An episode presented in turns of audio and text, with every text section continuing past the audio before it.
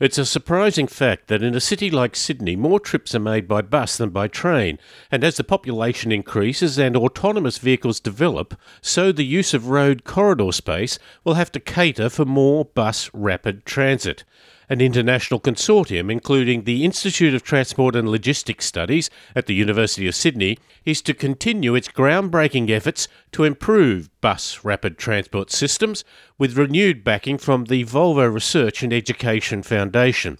The funding is not linked nor bounded, nor do they have to report to any Volvo manufacturing organisation, as Professor Corinne Mulley, the founding chair in public transport at the University of Sydney, explains. Okay, so it's not actually a link with Volvo. Everyone believes that the Volvo project, as we call it, is actually um, pandering to Volvo's wishes. And of course, Volvo make buses. But in fact, what, what is funding our consortium, which is a worldwide consortium in the sense that we collaborate with a university in Chile and MIT in America and in the new funding, a university in South Africa and a world sort of um, a not for profit organization, the World Institute, that's based in Washington and also in Brazil, are the people that we tend to work with. So it's funded by the charitable educational arm of, of Volvo. So it's the Volvo um, educational trust that has made the grant to our consortium. And to say that it's um, partisan is nonsense. No one talks about the philanthropic arm of Microsoft as supporting Microsoft, and yet it's no different from what we're getting from Volvo. Anyway, that aside, um, we've been looking at all sorts of things as a consortium about how bus rapid transit could be better placed in cities and provide better mobility for citizens, because that's what it's all about. What we've been doing in Sydney specifically is trying to identify why it is that the, there appears to be a rail bias, not only from politicians, but from citizens. So we've looked at we've done a stated choice experiment in which we've given people, to begin with, pictures where there was a new tram, an old tram, well, a new LRT, an old LRT, a new bus, and an old bus, and asked people which one they preferred. And I was staggered, over 50% just on the looks chose the modern LRT. More recently, we've been looking at another stated choice experiment to try and dig down and find out what sort of characteristics are putting people in favour of rail based technology rather than road based technology. And there's some interesting features that have come out of this. And the two that stand out for me is that actually, from buses, what citizens appreciate is the greater network that you get for the same amount of dollars spent. So we gave people a fixed budget. You know, you can have this amount of network from this one or this amount of network from another without saying that it was LRT or BRT. And people chose that feature as being important to them. And the second thing which stood out for me in terms of the research is the role of experience. So in cities, like Brisbane, where people are familiar with bus rapid transit, it gets a very much higher rating in terms of people being prepared to vote for a system that would include BRT. This is marvellous because I've just been to a conference where it is provoking in my mind this passion that we seem to have for fixed rail. Is fixed rail something that is has such permanency? And this is something we've talked about in a proposal for the trackless tram down the middle of Parramatta Road that because it is so visible that it makes it more feel more permanent. And so we shouldn't be trying to say we must have a tram, but we should be perhaps trying to replicate those things that make it obvious and solid and, uh, as it were, dependable in, in a transit system, which doesn't necessarily have to mean it's got rails. That's right. So I think there's, and this is, I think, where experience of a system comes into play. Because if you go to South America where BRT systems are in place, or South, South Africa, or Brisbane, or parts of the Liverpool Parramatta Transitway, you can see that they're on dedicated track. And the track part of the road that these buses run on are not used by any other vehicles, and they would be just as difficult to remove as a rail system. Indeed, for example, the Liverpool Parramatta Transitway, for better or for worse, has actually been built in some senses to light rail standards so that it can move forward to light rail if and when demand is increased. So there is that perception that once you've got rails, you've got something which is fixed, you've got something which is long lasting, and you've got something which people won't take away. But a proper BRT system with a dedicated road space is just as difficult to take away as a light rail that's using dedicated road space as well. It's not just a case of taking it away, too, though. It's a case of here is something that I can see that is that is so permanent to well, not to take away, but is so obvious to me, so clearly dedicated to the sort of thing that I can participate in and I want to do. But it's not only that, um, it's also, it appears that the land value uplift that you get from rail based systems are higher than from bus based systems. So, you know, that's tied in with people's perceptions of the accessibility that you get from a rail based system over a bus based system. And it's strange. There are some things which, of course, rail based systems are much better at comfort is one of the things that people often cite.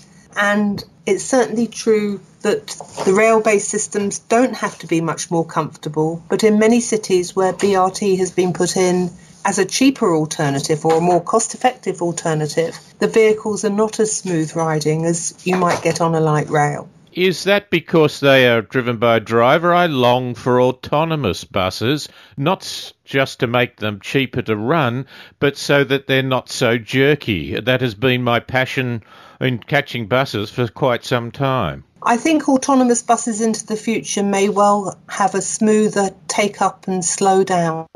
But one of the things I went on the BRT in Brazil before the um, Olympics there, and the drivers were using buses which had manual gear shifting as opposed to the sorts of automatic boxes that we see in Australia. And they were very much more jerky and very much more difficult to align alongside the stations in terms of opening and closing the doors.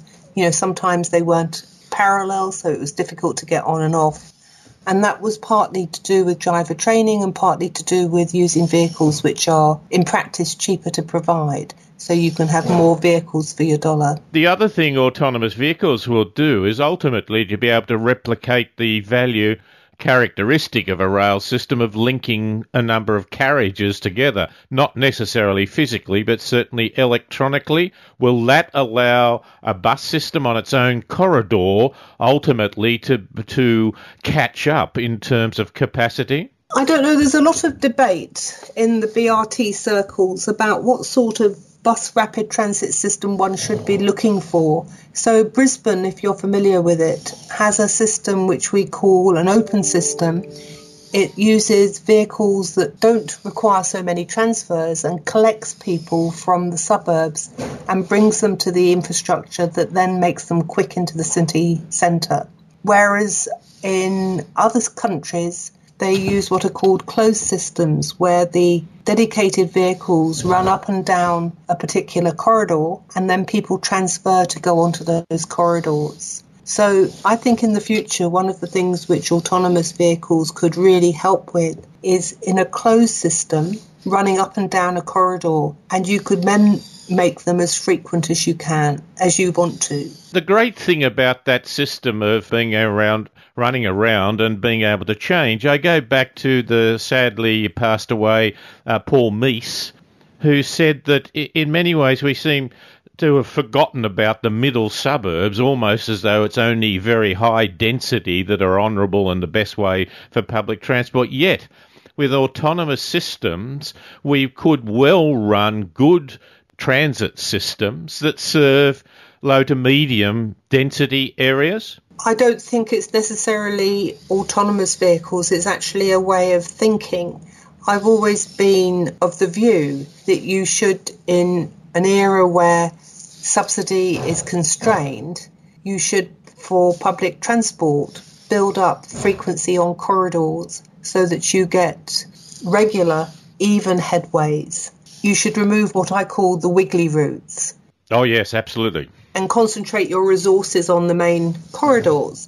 That, of course, means that you're going to have people that may not be able to access those main corridors because they're either too far away or they can't walk. And that, I think, is a separate issue. It's an issue that currently could be resolved by flexible transport, but I think in the future may well be what autonomous vehicles can really resolve picking people up and bringing them to these heavily and densely populated routes of vehicles. I think autonomous vehicles actually are being portrayed as this lovely idea of door to door, which uh, from the moral high ground will help people with a disability, and that's fine. I'm not saying that's uh, not a good thing, that's a great thing.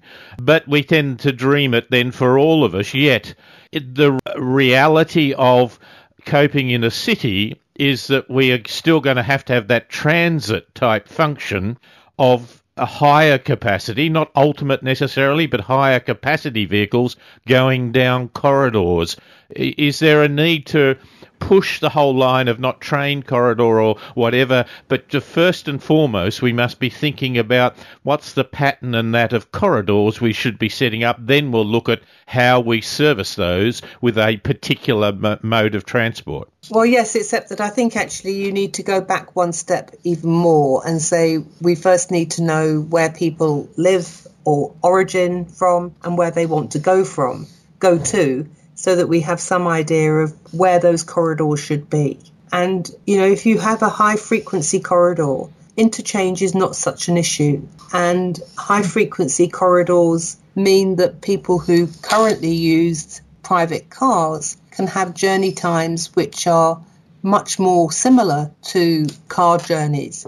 And you start encouraging people to get out of their cars it needs to broaden in how that might be used. In Sydney, the North Ryde area uh, has a new train line, relatively new train line there, and that's good. Yet getting around that area, which covers several kilometres in any direction, is very cumbersome, both from walking and or trying to get some sort of transit uh, to do it. Yet companies like Hyundai are looking at being able to showcase new hydrogen technology powered vehicles by running just regular circulating routes, not going to every uh, nook and cranny, but circulating routes in order to try and enhance that type of trip. And I think that's what we call the first and last mile problem. Yes. Is that it's not effective or efficient for private cars to do this nor is it efficient to put big buses doing it either. What you need is something which is smaller and certainly more frequent so that people can get off the train and they don't need to wait more than 10 minutes max. Absolutely, and uh, I, I support that 100%. London has what they call a forget the timetable frequency because what happens if you have big gaps in your public transport frequency people have to look at timetables and then they don't go. So if you have a forget the timetable frequency, which in London is about 10 to 12 minutes, people turn up at random to bus stops or rail stations in order to take the service. If you get a frequency which is worse than that, then people just don't go. They look. What you get are the captive audience who have no other way of going. Yeah, totally agree. Uh, and and the fact that you know about it, you can plot it out. In my youth, to look up a timetable was to go to a kitchen drawer and get something that was out of date and incomprehensible. Now, the availability of knowing where something is and where it's going is a great advantage to me and perhaps to people in general. Do we need to help reinforce that to people? Yes, I mean, I think that information sources are changing and increasingly people want to have information on the go. And that's the sort of information we should provide about public transport. Indeed, many of the apps in Sydney do that. There are apps for all sorts of things, but there's one in particular that says, Look, this is where I am. Where could I go to? And it gives you every alternative. What more could you want when you're out? That point about every alternative is interesting, isn't it? That it's open to say, well, this is the range of options. I'm not just selling one particular mode. I mean, even within public transport, one mode that I allow you to understand what your trip may be, not just the service I happen to provide. Yes, that's right. You said that there was these whole comparisons of different modes of transport that people looked at and which one they would choose. And I think there are practical reasons. There's also image reasons and, and how they're presented. I came out of a conference thinking maybe what the bus fraternity needs is better artist impressions because most of the new proposals, like all proposals, have artist impressions, be they land development or transport, which really are idealistic in what they present. That's right, but there are also buses that are used in some cities across Europe that have cases over their wheels, so they actually look like light rail, which I think is quite an interesting image issue. I wondered how effective that is, but of course it's not just my judgment. I just wondered whether people associate that look with a particular service. It's not that they particularly want to get into something that looks like that, it's just that it's the link to what they either enjoyed as a youth or feel is the service that is provided. Who knows? But um, I'm not sure that I would encourage going down on that line because um, although branding has been tried, particularly in the UK following deregulation, branding your vehicles is a very inefficient use of vehicles because it ties them to a particular route and doesn't allow the operator to switch between routes effectively. And in fact, what happens is that they do still switch, and so the branding doesn't work. I was talking to a, a guy who was a, an expert mechanical engineer in the designing of trams.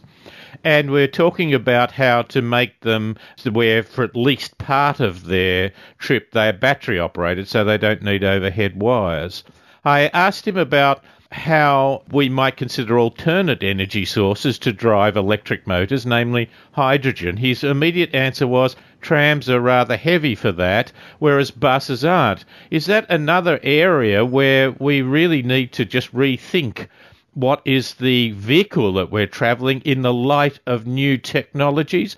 Uh, do you think that may be an area that can be pushed? Yes, I think from what you say, certainly. It's not an area that I know very much about. But another anecdote before I came to Sydney, I used to live in Newcastle upon Tyne in the northeast of England. And it was one of the cities that had the first electric hybrid buses.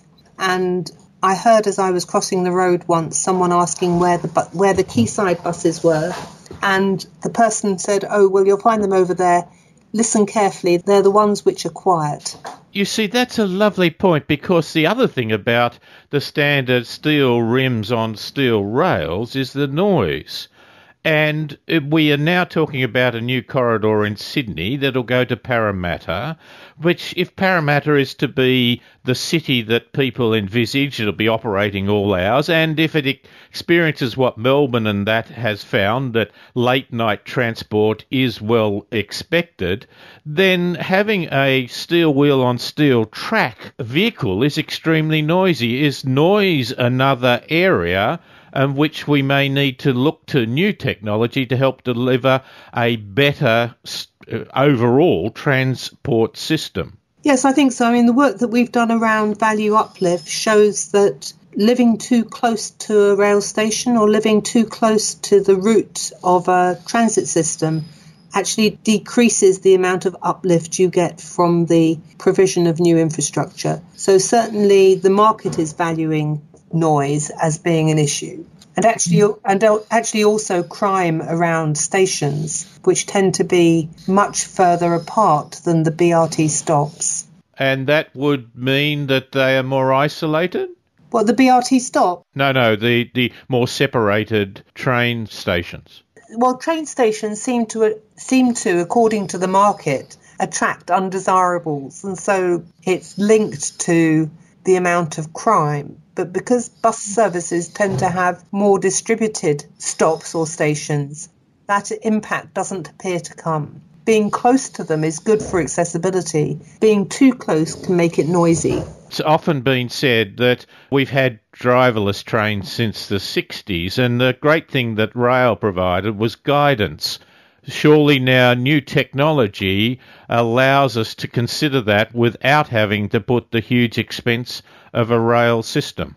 That's true, although I don't think we're there yet. How close do you think we might be? I, I asked that because I, I posed the question the other day of the Carlingford to Parramatta light rail system, which is replacing a train system, as to whether by the time it's built in 2023 that we might not have guided bus systems. Uh, well, I won't even use the word bus, but a guided vehicle system that would be capable of doing pretty well all that that would do for a significant less cost. So do you think we're going to be close, given, of course, that that is a confined corridor where autonomous vehicles are really at, uh, really at their best at the moment? Yeah, so it's certainly in a confined corridor. I don't have any issue, but I think that we're some way apart away from having autonomous vehicles on roadways. I totally agree. But in many ways, I think that re emphasises our need to have a much greater focus on corridors and how we use them, even perhaps to the extent that we may define within a local area of a looping bus that it may have its more priority and designated area to be able to travel on. Yes, I'm not sure that I agree about a looping bus. bus. I think that we should be looking for corridors which connect key destinations and then along that corridor you have transfer points for more local places where local autonomous loops might be created. Yeah, local autonomous loops, I agree. Uh, which moves me right away from on demand, door to door types of transit, which to my mind I don't think have been very successful to date. Have you got a reflection on that? I think flexible transport, as I call it, the door to door transport, is remarkably successful in particular niche areas. But it's not a form of mass transit, it's too expensive. It's good for, for example, replacing a late night bus. So instead of having a bus driver and a big size bus waiting to take maybe no persons or one persons, then flexible transport re- replacing that service will only run when it's needed. I've actually done um, a study using data from Richmond and Windsor in Sydney that shows that you can increase the coverage of public transport from something like just about 40% of properties to over 90% of properties by using exactly the same budget but increasing the frequency of core services and in this case, it was from Richmond Windsor down to Rouse Hill and Richmond Windsor down to Penrith. So building those up to what I would call a re- reasonable frequency and then having access to those services through flexible transport. And, you know, that's a big increase in accessibility, keeping your budget constant. So there are places where flexible transport will work and can be cost effective, but it's not the universal solution. But it's interesting that what you're doing there is not taking a one size fits all. It's a very, even to the point of if you are going to travel late at night, then perhaps you need a system that adapts to that rather than just runs a few more services. That it, it might be different in its approach but merely a an adaptation of what you're doing rather than, as I say, a one size fits all, which I think is often the image that transit has in the community. That's true, but my line for public transport is that all public transport should be demand responsive. Not just door to door transport, but all public transport should reflect what people want to do. If we're going to make any mo- any progress towards greater sustainability, then we need to get um, choice travellers on public transport, not just those who are captive because they've got no other no other choice. Is there a reflection there of the difference between almost supply and demand side doing it? We tend to build things. Well, there's an old expression which I know some people absolutely loathe, behaviouralists, some loathe of build it and they would come tends to mean I'll build it where I can build it, and that's not necessarily where people need to or want to go. That's very true. And that's partly because cities, you know, retro, retrofitting cities is difficult and expensive. But, you know, if you put things where people want them, and Madrid has got this absolutely right, they've built a series of interchanges around a ring of the centre of Madrid and the transport planners argued with the politicians on one particular interchange that I went to look at and said that it couldn't be there. People wanted it to be here, even though it was more expensive. And they got over 1,000% increase in throughput in the first year. That's what happens when you put things where people want them. And that was Professor Corinne Mulley, who is the founding chair in public transport at the Institute of Transport and Logistics Studies